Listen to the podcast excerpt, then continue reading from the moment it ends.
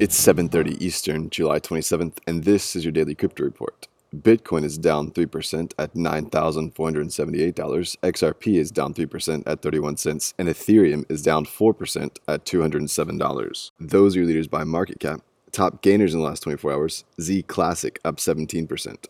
Today's headlines The IRS is sending letters to 10,000 cryptocurrency holders telling them to report their crypto holdings and pay the proper taxes. Apparently, the names of the investors were acquired through, quote, several ongoing IRS compliance efforts, unquote, as the IRS is expanding its effort related to virtual currencies. Forbes is also quoted as saying that the letters are intended to scare recipients into action, detailing that the letters stipulate the receivers may be subject to future civil and criminal enforcement activity. Most of this stems from a currency compliance campaign that the IRS started in July of 2018 and quite possibly from their licensing in Neutrinos technology to track and monitor cryptocurrency flow.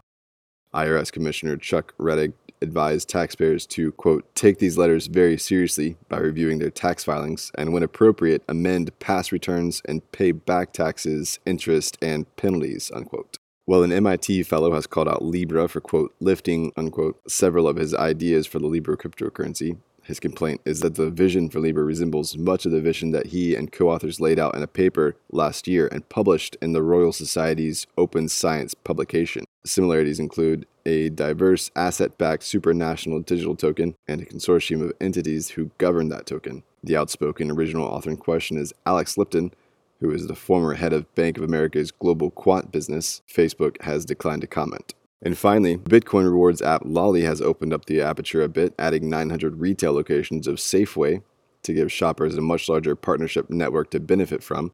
Lolli rewards shoppers with Satoshis for transactions at a partner retailer firm, typically online, but now in retail stores. Says that the average users have so far earned around $26 in Bitcoin. The business model is built on Lolli getting a percentage of each sale and then sharing it with their tens of thousands of users.